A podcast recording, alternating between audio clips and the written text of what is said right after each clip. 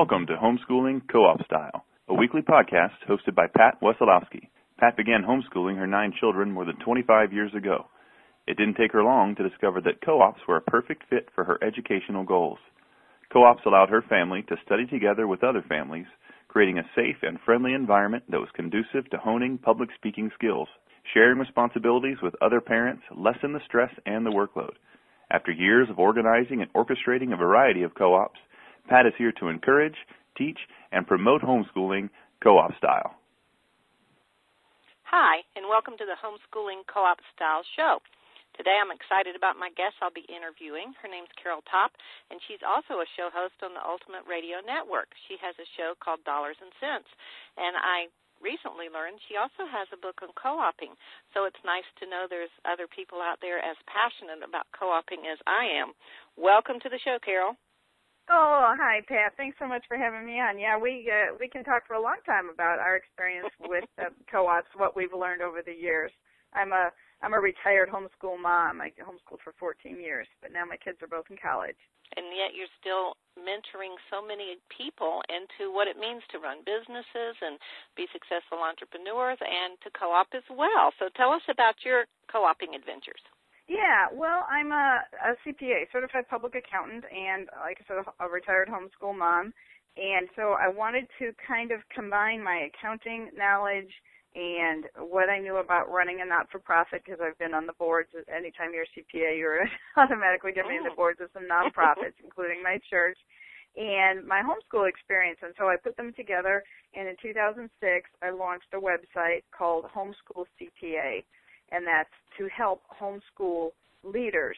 And since uh, 2006, I've published uh, five, four, four or five, I lose count, books um, to help the homeschool leaders, and I have helped uh, approximately 50 organizations get tax exempt status with the IRS, and I've consulted with over 150 um, leaders. You know, they they sometimes like to have phone consults or something. I I don't even keep track of the emails that I answer. So yeah, my I I position myself to be kind of a person who uniquely qualified to help homeschool leaders run kind of the what we might call the back office or the the backside, the hidden side of of a homeschool co-op, kind of the business side of it. So you must be talking about the more organized, larger type co-ops. One lady I interviewed was from a, a large co-op in Jacksonville called The Vine, and it sounded as if it's probably run as a nonprofit. Is that what you're saying? Yeah, certainly. Although, of course, my book, which is called Homeschool Co-ops: How to Start Them, Run Them, and Not Burn Out, um, addresses the very tiny co-ops, which can just be so small, five families that they meet in, you know, someone's living room. And even those co-ops need a little bit of guidance and structure, like what is our purpose? How are we going to add members? What are we going to do about the money? Um, hmm. because typically it takes a little bit of money to to run even a tiny co-op. So I do address a lot of those things, and of course my website homeschoolcpa.com is full of information for co-ops at all different sizes, shapes. When should a co-op consider becoming a nonprofit? Yeah, that's a really good question because automatically they are nonprofits if the IRS says they are organized and operate like a nonprofit. Organized means that um, you, you don't have you ha- don't have just one person saying this is my group and I'm in charge, meaning you have a leadership board or something like that. So that's how you're organized as a not-for-profit, and meaning also you you don't have a profit motive. This is not anybody's business and then you operate like one meaning you know you you have some guidelines. I like to call it uh, the three b's a board budget and bylaws. So you look and act like a non-for-profit you are. Now when do they need to approach the irs and get tax exempt status so they're not paying taxes on their collective money? That's a different question altogether. That threshold is roughly five thousand dollars before if if you're a really tiny group and you're bringing less than five thousand dollars but IRS calls it gross revenues, then the IRS says you can just call yourself a tax exempt or nonprofit without having to file any official paperwork with the IRS. Right. Well, that's interesting. And you know, we our co-op meets at a library, and they let us meet there for free because we don't charge. And and that technically yeah. would make us nonprofit, and actually haven't been part of a co-op that ever created a profit, except in the learning adventure, and and that's well worth it. But um, that's that's really interesting because the other gal I interviewed recently too, it was a huge co-op, so they I'm sure they were taking in more than five thousand dollars. So then you're you're going to have to be intentional about your organization and do they incorporate? Do nonprofits incorporate? You can tell how ignorant yeah. I am.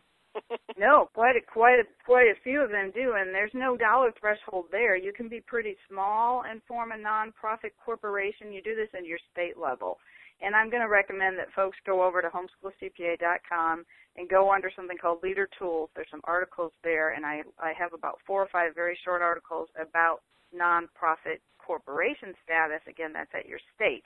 That's not an IRS thing, and the advantages and disadvantages when you might want to do that, but if you're going to do that, make sure you're. Uh, that's kind of like officially birthing uh, a corporation, and there's right. some things you got to do right about it, and you know.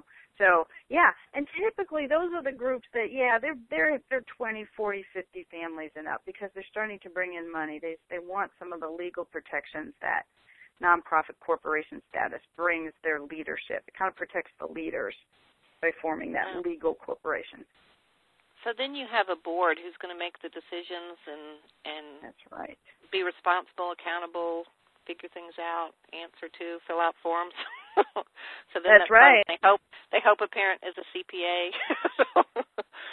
wow, you know. I our co-ops have always been so small. I haven't ever thought about this end of it, but this is really good because our listeners can pay attention, and as those co-ops grow and and get larger, then it's going to be something they're going to want to consider. And I know it, it as far as finding facilities, it's going to make a big difference as to whether you're nonprofit or for-profit, right?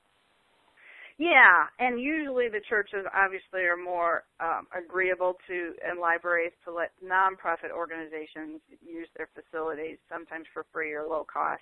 I I don't run into a lot of for-profit groups. There are a few forming. Like for example, I got a, I talked to a woman out in California, and she was just forming a very tiny co-op, five families gathering together, and we talked through um, the complications. They wanted to hire a teacher to come in, and they were going to run their co-op a, a lot. It was almost like a mini school. But anyway, Pat, in the end, we kind of talked about, you know what? It's easier for her to run it as a for-profit business in some ways that's funny, but for-profit business with very little profit then go through the rigmarole of applying with the IRS and, and applying with the state for non-profit tax exempt status. So this is just the kind of stuff I like to do to help leaders understand where your particular group is and where it might go. Because like you're right, it these groups grow, and it might be better to start with uh, some of these structures when you're real small. Build good habits by having a board, having bylaws before you grow too big and you don't know what to, you know, what to do next. And your publications address this. Your, does your co-op book address this? Setting up as a nonprofit. It it has one chapter in there about um, setting up, getting tax exempt status, yeah, and a chapter on nonprofit incorporation um, it turns out I was focusing so much on co-ops and uh, you know things like the the people aspect of co-ops that I realized I needed to write other books. sure. So I've got I've got one book called The IRS in Your Homeschool Organization, and that's where I go into a lot of details about what what do you need to do with the IRS and when and and should you be tax exempt and what if you don't want to be tax exempt? Well, then you have to pay taxes. And then I am working on another book, which hopefully will be released uh, in January 2014, called Money Management in a Homeschool Organization: A Guide for Treasurers. Boy, so that's I wanted well to needed. share that. Yeah, just good. to help them better manage the money. And again, whether you're really tiny or whether you're you're you know 90 or 100 families and you're paying bills and insurance, and sometimes these groups have employees and doing payroll, it, it can get you know, to be to be quite a, a burden. So I wanted to share again my CPA knowledge with with groups. So those books are over at my website, homeschoolcpa.com. That's great. I'll put a link in the post too. But another title that captures my interest is paying workers in a homeschool organization yeah. because oftentimes we ask guest speakers to come in and speak, and we're so blessed by it. We end up taking up substantial donations and, and blessing them financially. But I've never thought about reporting it or wondering if we needed a 1099 or anything Ooh. until right now. We probably never hit that mark. But is there a mark, and is that something I need to be worried about? Yeah, there is a mark. Good question. So it, that that book, Paying Workers, that's just an electronic book. I think I charge like a whopping three dollars for it. So it's a nice book for people just to download um, and and kind of get that information. But yes, it, if you're paying like like a teacher um, or a speaker, and you and your co-op pays them more than six hundred dollars in the calendar year, you have to give them what's called a 1099 miscellaneous form. You send a copy into the IRS, and then basically that's the means by which they report that income on their tax now, return. If, if our co-op was not formally set up, would we still do that? Ooh, then you need to get formally set up, which means you yeah. need an employer identification number, an EIN. It's like a social security number for groups. You actually need one of those employer identification numbers when you go open a checking account because right. I do not want I do not want your leader to go to the bank and open a checking account in her personal name and her personal social security number. Right. Because right. the IRS would say, "Oh, that's your personal money," and she's saying, "No, it's a co-op's." Well, then you need to have the co-op's name, and the co-op needs an employer identification number, which you can get for free from the IRS. Very quick, very easy. Over, um, I'm going to repeat it again, but at homeschool CPA.com under the leader tools. I have some articles about that. Walk you right through it and say, this is what you do. And in this in this new book I'm coming out with money management for a homeschool organization, I actually show you the IRS form that you fill out. Oh, and I give you an great. example and I talk you through it because I don't want anybody That's to great. panic about filling out an IRS Yeah. form incorrectly. Yeah. And I tell So- you the truth, I don't even know if we gave this one speaker everyone loves so much. He also got gift cards and coupons for free meals, and I never counted. I just put it in envelopes and gave it to him, and it might have actually been over all that, but that's water under the bridge. So Yeah, now yeah, that I know, Now I you know, going forward. need need to be more responsible, yes, and take care of that. Um, and and as far as co uh, hiring and paying teachers, what's your advice for that? Well, I you know there's a it's it's sort of a funny gray line, and that's why I had to write a book about it. Right? I mean, for the most part, co- homeschool co-ops run on volunteers, and we love them. So thank your volunteers and appreciate them, and give them gift cards, like you said. Please do that. You know. But then sometimes you step into the well, I can't get anybody to teach the art class, so let's hire an art teacher. That's what my co-op did.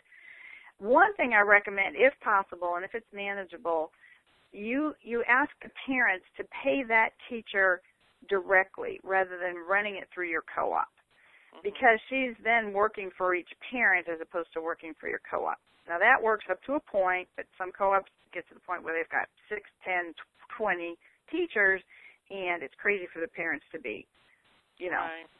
writing They all these want the checks. paperwork. If- yeah. Right, and if it's just a handful, like my co-op when I when I was homeschooling had four teachers, and we wanted the parents to pay those teachers. It was a guitar teacher, an art teacher, a theater teacher directly, and they were then independent contractors running their own business. The guitar teacher was and stuff.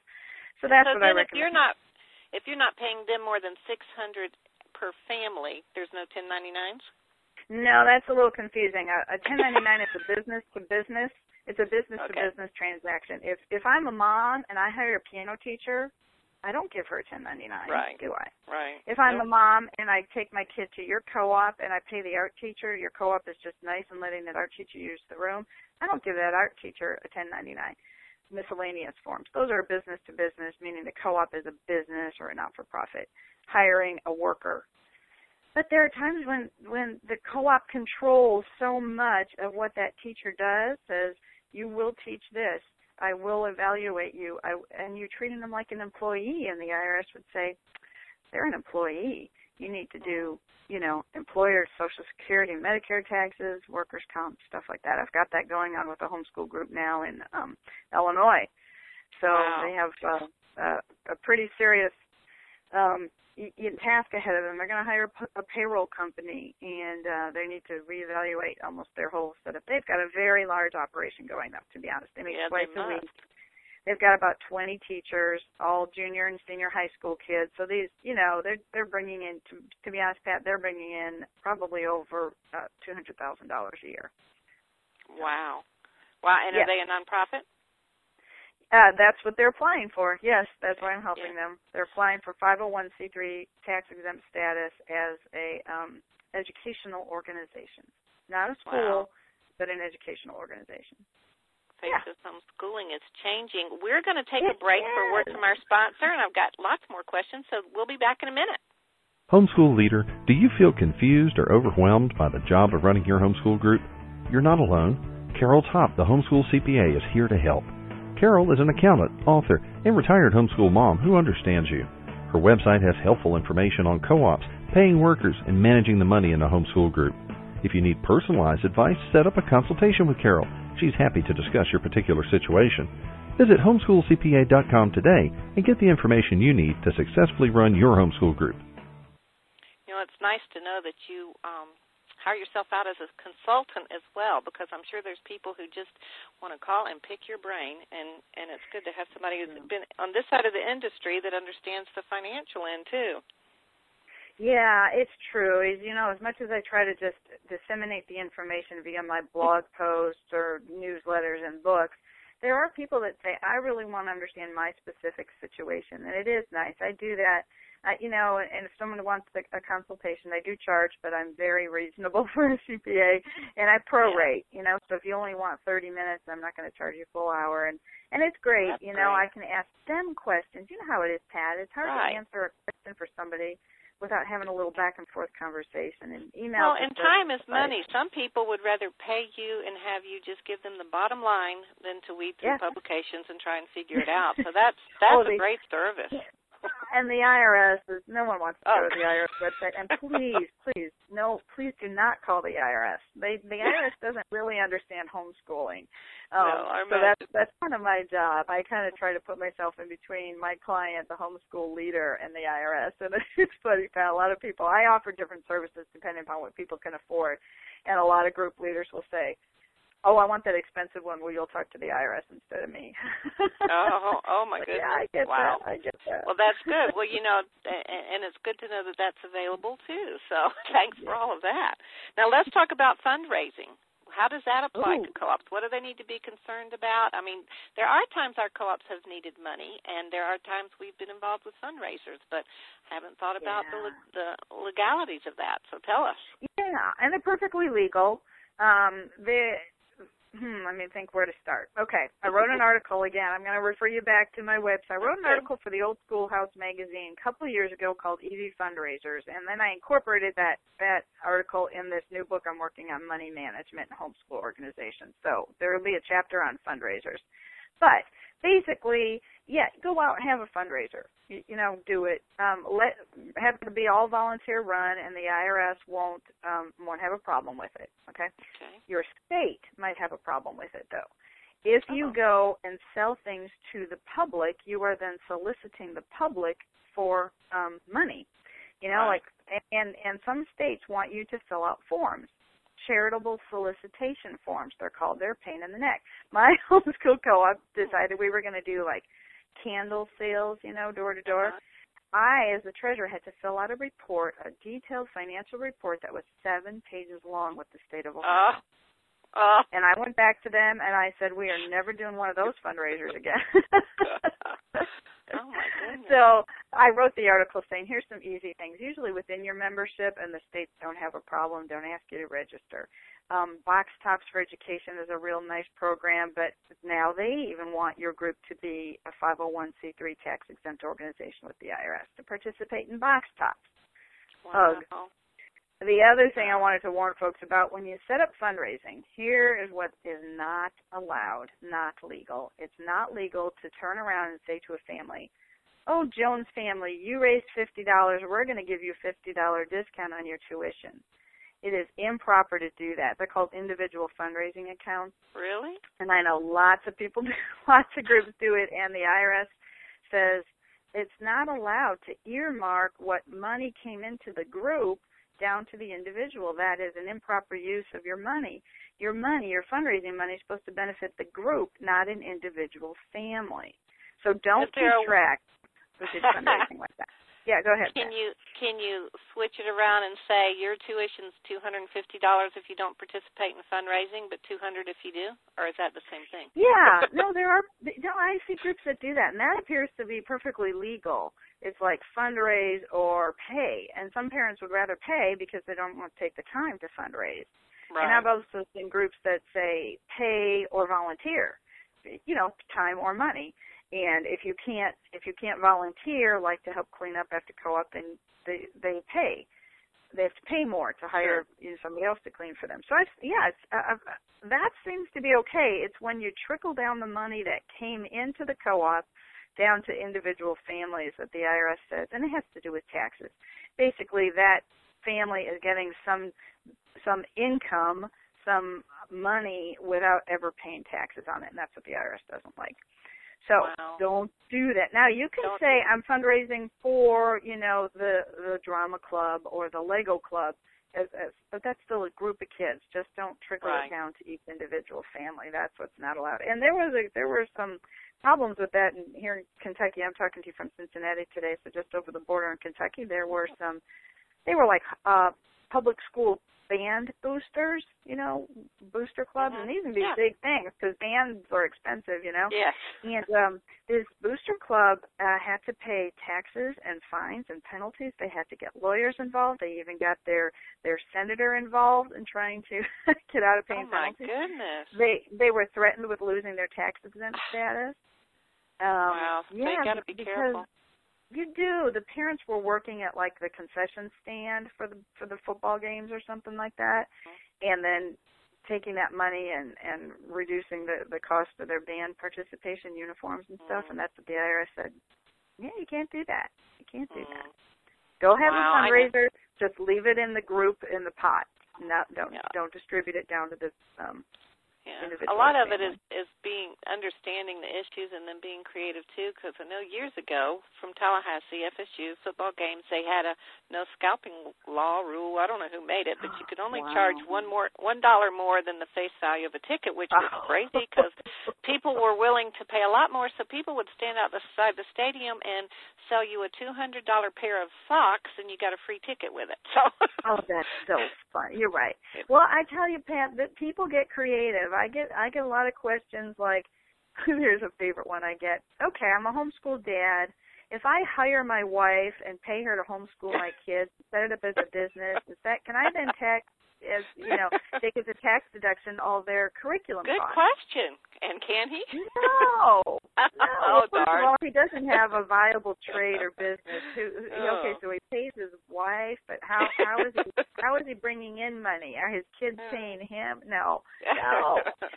the basic the basic um premise of taxes is you have to have a trade or a business and and for a homeschool family to kind of keep it all internal and then just try to get a tax deduction for homeschooling no no, not going to work. No. yeah well, here's another question I thought of during all of this. yeah Um, say in Tallahassee, which is where I'm from, we our homeschool support group is a nonprofit and it's organized and it's it's very helpful to people trying to do things within the group. Can co-ops sign up under an existing nonprofit and be part of it that way without having to do all the paperwork or not?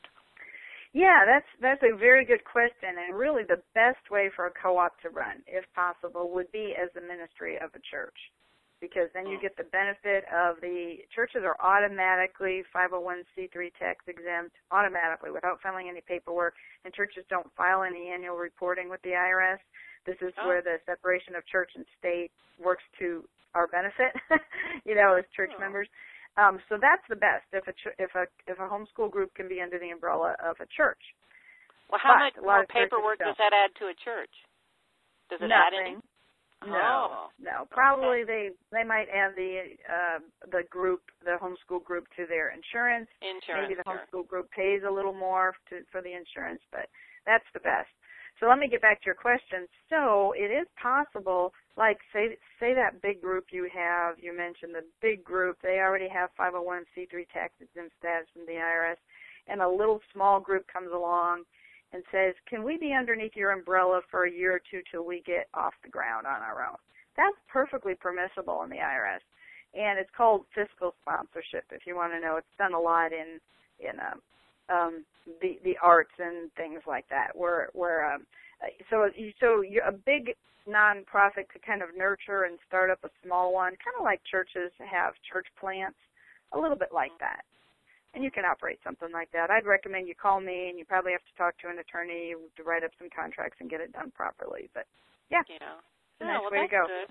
That's mm-hmm. good to know. You know, this has been so interesting because of all the many years I've done co-ops, they've never gotten large enough to do anything formally, but I know there are so many out there that are that all these questions. It's nice that there's a, a place to find the information and get the answers and do it all right and probably yours is much much easier to understand than trying to get near what the IRS says or yeah, offers. it is. And it is there's there's such confusion. Yeah, I know there's a there in Florida right now that's going to court because they were homeschooling under an umbrella school and they're being charged with truancy, and I just don't oh, get that. Dear. So I don't no. know where that's going to end. It's, it's, a little yeah. scary, but we want to be sure we we are legal. We want to be ethical. We want to be moral. We want to do things right, but we also want to grow and and um, be able to help other yeah. homeschoolers as our co-ops grow and that's really neat. Yeah. We are about out of time, so feel free to share any last words, and then when I post your interview, I'll also put links to your site so people can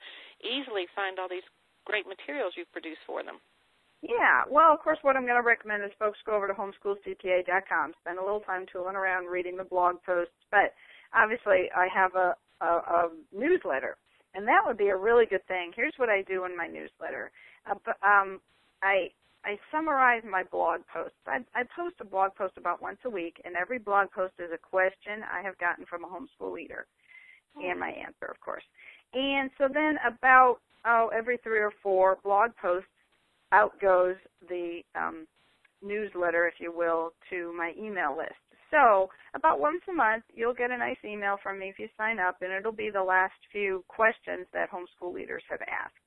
So that way you yeah, you kind of learn in little bits and chunks like that. And so we're not overwhelmed.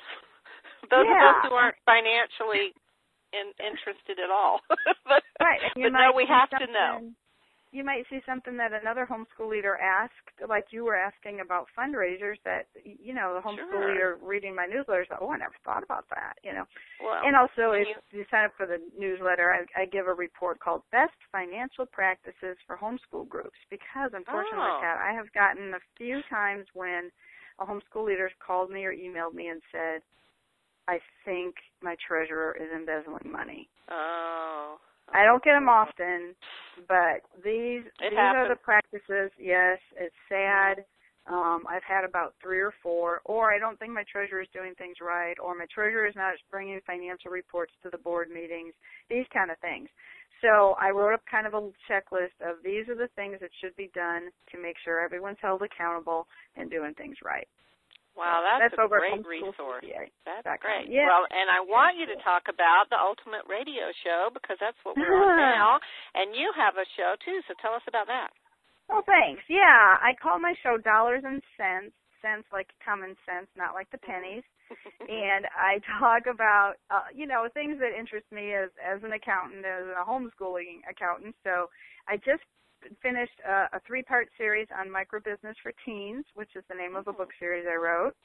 Um, I'm going to be coming up and doing two some um, podcasts that'll be aired in December 2013 for homeschool leaders. Then in 2014, I'm going to do probably a four-part series called "How to Teach Your Kids About Managing Money When You're Not Doing So Great Yourself."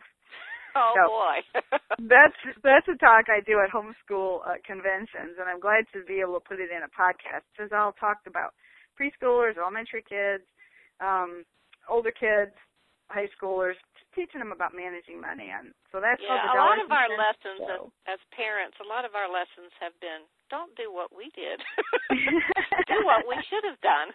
Do what yeah, and doing we can do that. We can do that Yeah. when we homeschool our kids. Yeah. Oh, and then I I hopefully. I I try to share all kinds of anything having to do with money. Basically, I, is what I talk about on my dollars and cents show over at Well, the that's great. And Radio Network. Yep. for people who don't know, if you miss those shows when they're being aired, they're archived and available on That's iTunes. right. So yeah, right. you can download them, listen in the car wherever you are. That's that's really exciting. I love that Felice put this together and that there are so many shows available and more and more coming too. So this is exciting Yeah. that we can reach so many people about these issues that pertain to homeschoolers.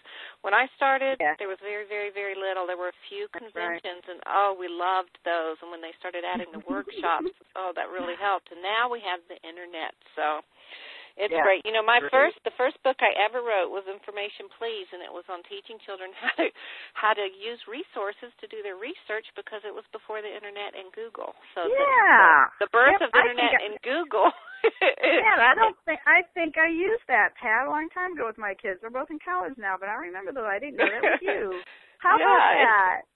Cool. The books even kept selling for a while after the internet, and I kept thinking, who's buying these? Because now all you have to do is Google. But they were fun, and they they did oh, teach no, children how to find information. Yes. But that yes. that was my foot in the door of homeschooling publishing. and yeah. if it were just that, I wouldn't still be in there because it's obsolete. but it it was fun. Well, I appreciate you being on the show, and we're going to post all the information so people can link to you and your program and your books. And you have a great week. Okay, thanks, Pat. Thanks. Bye bye. Bye. Thank you for joining us today. If you like what you heard, be sure to tell your friends. And until next time, this has been Homeschooling, Co op Style.